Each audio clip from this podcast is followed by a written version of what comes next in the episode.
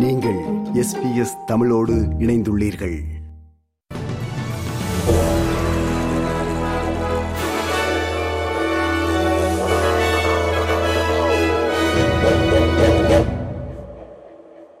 நேயர்கள் அனைவருக்கும் வணக்கம்.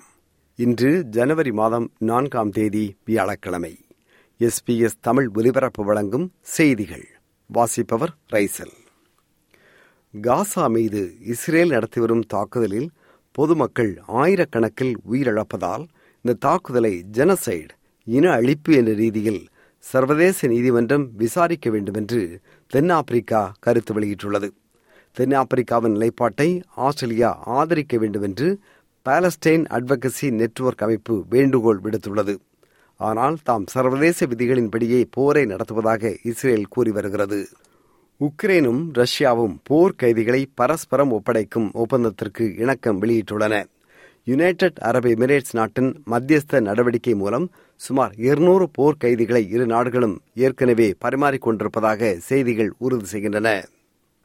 ஈரான் நாட்டில் நேற்று நடந்த இரு குண்டுவெடிப்புகளில் குறைந்தது நூற்றி மூன்று பேர் பலியானார்கள் இருநூற்றி பதினோரு பேர் படுகாயமடைந்தனர்.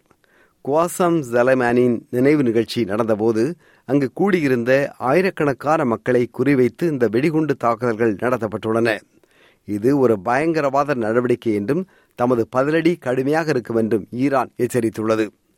ஐக்கிய நாடு சபை இந்த வன்முறையை கண்டிப்பதாக ஐக்கிய நாடு சபையின் பேச்சாளர் புளோரன்ஷியா சோட்டோ நினோ கூறினார். The Secretary General strongly condemns the attack today on a memorial ceremony in Kerman City in the Islamic Republic of Iran, which reportedly killed more than 100 people and injured many more.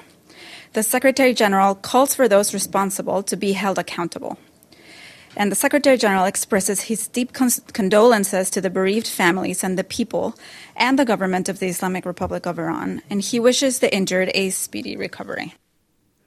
நுரையீரல் தொடர்பான நோய் Sydney CBT பகுதியில் அதிகமாக காணப்படுவதாக ஆய்வு முடிவு தெரிவிக்கிறது.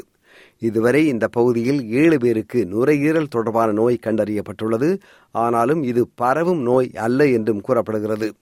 இது தொடர்பாக சிட்னி சிபிடி பகுதியில் வாழும் மக்களுக்கு எச்சரிக்கை விடுக்கப்பட்டுள்ளது. மத்திய கிழக்கு பிராந்தியத்தின் செங்கடல் பகுதியில் சரக்கு கப்பல்களை குறிவைத்து நடத்தப்படும் தாக்குதல்களை ஹூத்தி போராளிகள் கைவிட வேண்டும் என்று ஆஸ்திரேலியா பிற நாடுகளோடு அழைப்பு விடுத்துள்ளது I think what we're going to see, an immediate thing that you will see if you are importing your leather lounges or your cheeses or these things, at minimum you're going to have that extended delay, um, but you will have increased costs. There'll be surcharges put in for the extra fuel required, and we're seeing um, other fees as well and, and increased freight rates. Um, so uh, importers and exporters will definitely be feeling the impact of it. Um, but with the alternate route of going around the Cape of Good Hope, um, there is an alternate path.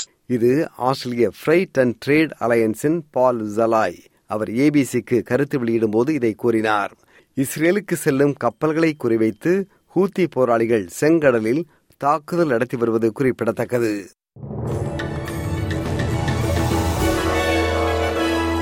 இத்துடன் SBS Tamil ஒலிபரப்பு வழங்கிய செய்தி நிறைவு பெறுகிறது.